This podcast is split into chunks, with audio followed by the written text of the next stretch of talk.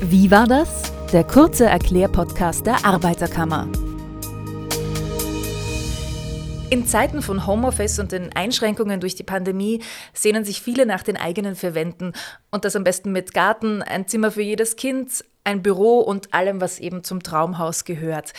Wer plant, ein eigenes Haus zu bauen, hat ein ganzes Stück Arbeit vor sich. Neben der Finanzierung und dem Grundstück dreht sich ein großer Teil rund um die Architektur des Hauses, also Raumgrößen, Anordnungen, um das richtige Dach und nicht zuletzt um eine ressourcenschonende, energieeffiziente Bauweise. Unser heutiger Gast im Service-Podcast hat als Architekt langjährige Erfahrung. Ich freue mich, Herrn Diplom-Ingenieur Maximilian Urs Abele begrüßen zu dürfen. Hallo Max. Vielen herzlichen Dank. Ich freue mich sehr über die Einladung und hier in diesem Podcast zu Gast sein zu dürfen. Dankeschön. Ich falle gleich einmal mit der Tür ins Haus und möchte dich als Architekt ganz direkt und etwas provokant fragen, was bringt mir als Häuselbauer, der ohnehin jeden Euro zweimal umdrehen muss, eigentlich ein Architekt für mein Projekt? Das ist eine wunderbare provokante Frage und da würde ich gerne wunderbar provokant darauf antworten. Wir sparen Geld, Zeit und Nerven. Für viele wird der Hausbau die größte Investition sein, die sie in ihrem Leben tätigen werden. Also wenn man das vergleicht, nicht jeder wird sich ein teures Auto kaufen oder so, aber ein Haus, das machen schon öfter Menschen. Und in diesem Kontext ist halt äh, eine schlechte Planung, eine schlechte Grundlage oft auch die, die Basis für Unzufriedenheit im späteren Leben. Okay, also einen Architekten an Bord zu holen, kostet natürlich. Man kann sich aber eben äh, Geld sparen und das zahlt sich dann wiederum aus. Das ist absolut richtig. Das Bauen im Moment ist ein sehr komplexer Prozess und es gibt sehr viele Personen, die an dem Entstehen eines Gebäudes beteiligt sind. Und als Architekt, als Architektin bringen wir eine Expertise mit. Und wir bringen die Expertise mit, dass wir eben auch eine Art von Baumanagement anbieten. Wir steuern den Hausbau, wir beraten am Anfang einmal, was ist überhaupt notwendig, was kann überhaupt angedacht werden mit dem Budget. Und dann steuern wir sozusagen den Hausbau und das Entstehen des Gebäudes. Das wollte ich auch gleich als nächstes fragen. Und zwar, wenn man sich eben dafür entscheidet, ein Haus zu bauen, vorausgesetzt man hat die finanziellen Eigenmittel, welche Schritte sind da zu Beginn besonders zu beachten? Hast du da ein paar Tipps für uns? Und was muss man beachten, um potenzielle Fehler zu vermeiden? Vielleicht kannst du uns da schon ein bisschen einen Einblick geben. Ähm, nun, das Allerwichtigste ist einfach einmal eine gute Planung. Ähm, solange noch nichts gebaut ist, kann ich Entscheidungen treffen und kann ich auch Sachen verändern. Ich muss mir am Anfang darüber im Klaren werden, was sind überhaupt meine Anforderungen. Wie viele Zimmer möchte ich haben? Möchte ich eine Terrasse haben? Möchte ich einen Keller haben?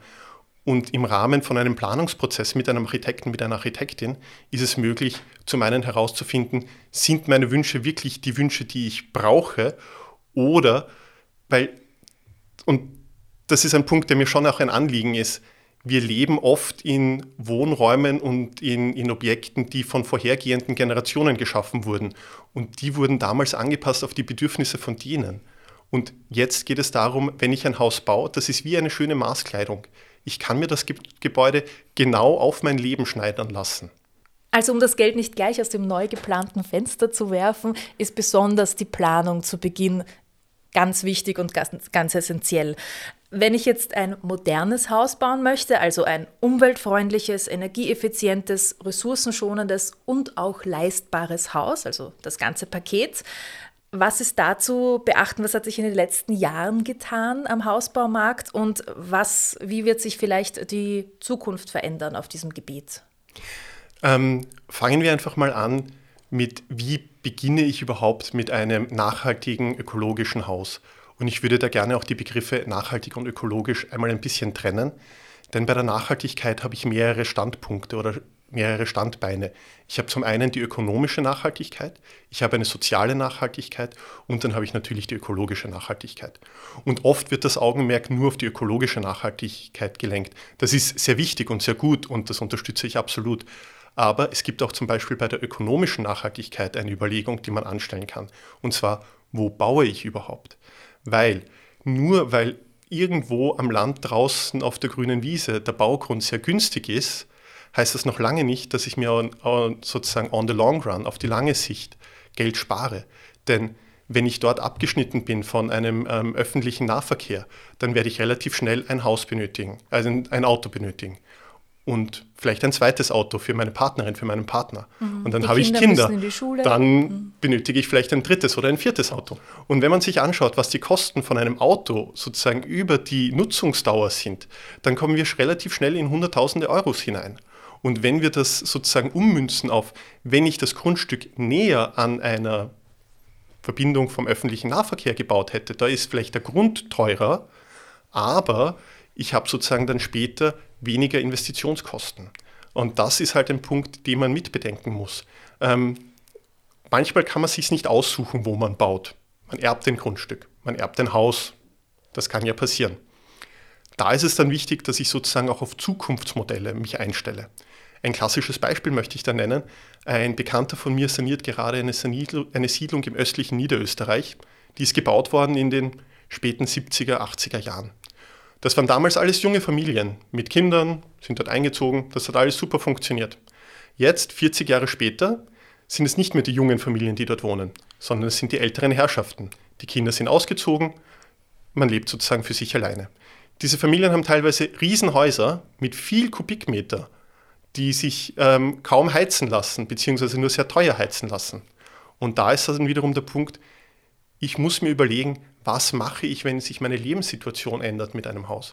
Und da komme ich wieder zur guten Planung. Denn wenn ich am Anfang eine gute Planung habe, dass ich zum Beispiel das obere Stockwerk abtrennen kann und dann vermieten kann als eigene Wohnung, oder zumindest ein Kind zieht dann ins obere Stockwerk ein und wir bewohnen dann das untere Stockwerk. Das sind alles Aspekte, die auf die lange Sicht mir einen finanziellen Vorteil verschaffen. Und das sind Aspekte, warum ich mir einen Architekten oder eine Architektin nehmen würde. Danke für die vielen Infos zu auch äh, künftigen Hausprojekten und auch einfach äh, den Input, dass man an die Zukunft denken muss, auch an seine eigene und wie man später auch leben möchte.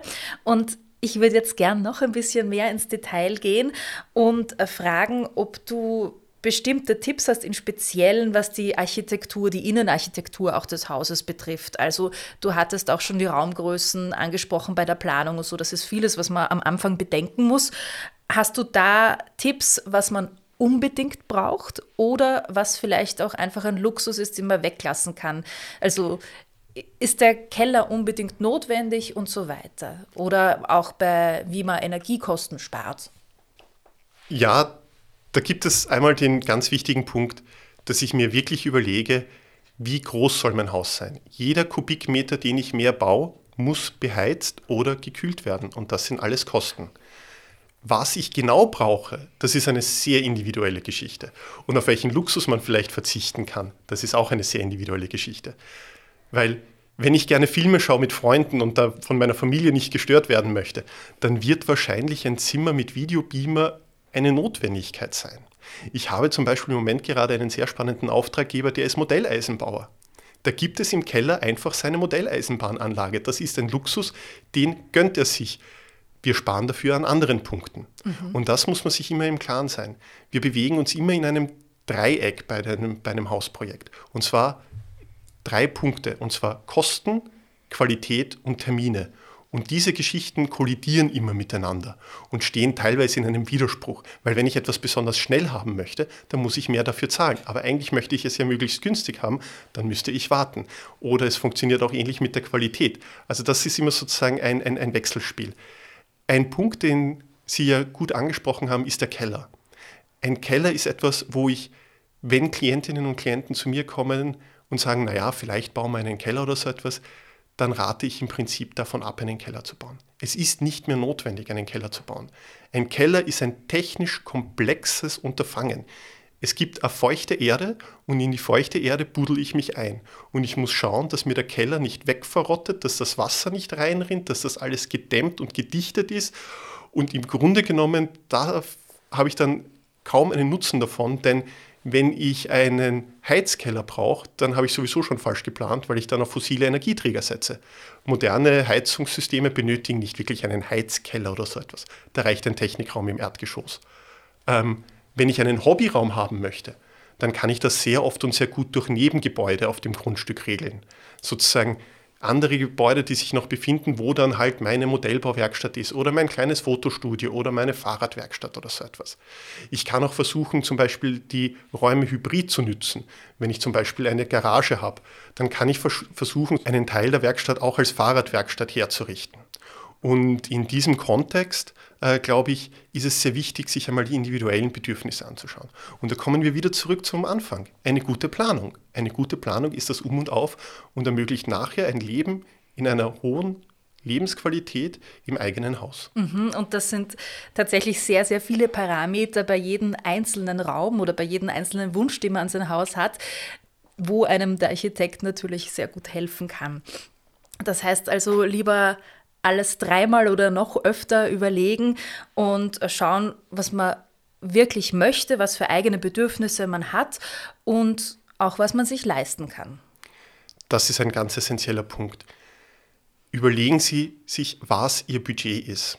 Und sehr wichtig, planen Sie eine Reserve ein. Es gibt immer unvorhergesehene Situationen und es ist dann immer traurig, wenn sozusagen das Traumhaus daran scheitert, dass man auf Knirsch geplant hat. In diesem Kontext ist es oft auch hilfreich, sich zu überlegen, wann brauche ich etwas. Ein klassisches Beispiel war bei einem Projekt, welches ich betreut habe, Sofa versus Aufzug. Das klingt jetzt vielleicht absurd, aber es war ein sehr teures Sofa, was gewünscht wurde. Ein Sofa kann ich mir in fünf Jahren wieder kaufen. Aber einen Lift in mein Haus nachträglich einbauen, das sind einfach Kosten, die werde ich in fünf Jahren nicht stemmen können. Und darum ist es wichtig, sich zu überlegen, was brauche ich wann. Vielleicht reicht fürs erste Jahr auch mal der IKEA-Kasten und nicht der Tischlerkasten. Und dann, wenn sozusagen das Budget wieder da ist, wechselt man zu einem Tischlerkasten. Das ist alles etwas sehr Persönliches und ich verstehe auch durchaus Klientinnen und Klienten, die da ein bisschen hadern mit der Entscheidung, denn man möchte es halt schon alles gleich haben. Aber, ich habe es schon anfangs gesagt, Hausbauen ist ein sehr komplexer Prozess und da funktioniert nicht alles gleich aufs erste Mal. Genau, also ähm, auch mal erstmal Geld sparen, weil es könnte, es könnten ja noch Ereignisse eintreten, die das Ganze teurer machen. Und teuer ist eigentlich auch das Stichwort für meine nächste Frage. Alles wird immer noch teurer. Kannst du einschätzen, wie sich beispielsweise die Preise entwickeln, die, Rohstoff, die Rohstoffpreise beispielsweise oder auch Platz die Immobilienblase bald, so wie sehr oft behauptet wird. Und soll man jetzt bauen oder doch lieber noch warten, gerade in dieser Situation? Also die grundsätzliche Frage, ob ich jetzt bauen soll oder warten soll, ist eine Frage der persönlichen Lebenssituation. Wenn ich jetzt gerade ein Kind erwarte, dann werde ich vielleicht dringender bauen müssen, als wenn sozusagen die Kinderplanung erst in ein paar Jahren ist oder die Erweiterung oder sonst irgendwie. Das sind alles Sachen, die sozusagen von einem Faktor Zeit abhängig sind. Die Kosten, ich habe kein abgeschlossenes Wirtschaftsstudium und ähm, bin auch mit der Kaffeeshutleserei nicht ganz ähm, bewandert, aber im Grunde genommen ist meine Einschätzung, dass die Kosten kurz- und mittelfristig weiter steigen werden und sich langfristig stabilisieren werden sozusagen die Hoffnung, dass ich irgendwann einmal in fünf Jahren vielleicht günstiger bauen kann, diese Hoffnung wird sich nie, wird nie eintreten. Ich merke das selbst äh, in meiner Familie. Meine Eltern haben nach dem Einzug in ihre Wohnung in den 70er Jahren begonnen, eine neue Wohnung zu suchen, weil sie sich eine neue Wohnung, eine neue Wohnung haben wollten, weil sie unzufrieden waren. Ähm, und es hat nie gepasst. Es war immer, naja, vielleicht geht es noch, vielleicht geht es noch. Ähm, es ist nie dazu gekommen. Und ich würde gerne jetzt zum Abschluss von unserem Gespräch nochmal zur Ausgangsfrage zurückkehren mit, warum brauche ich einen Architekten, eine Architektin? Es ist auch ein Punkt, dass Architekten, Architektinnen Ziviltechnikerinnen und Ziviltechniker sind. Und in dieser Funktion sind wir unabhängig. Wir dürfen keine Baufirma nebenbei haben. Wir dürfen nicht irgendwo beteiligt sein an einer Unternehmung, die in der Ausführung tätig ist. Und damit schaffen wir es sozusagen, das Wohl unseres Kunden und unserer Kundin an die oberste Stelle zu stellen. Wir haben nicht irgendwelche Ideen im Hinterkopf, ich baue jetzt aus Beton, weil mir gehört ein Drittel einer Betonfirma in der Nähe, sondern mein Ziel als Architekt ist, unabhängig beraten und so eine gute Planung sicherzustellen. Dann sage ich danke für die Infos und Tipps und auch für deine Einschätzungen. Danke für das Gespräch. Dankeschön, dass ich hier sein durfte und ich hoffe, ich habe weitergeholfen. Wer übrigens noch mehr auf die Umwelt beim Hausbau achten möchte, erfährt viele Tipps in unserem AK-Podcast Montalk zum Thema klimafreundlich bauen und sanieren. So geht's.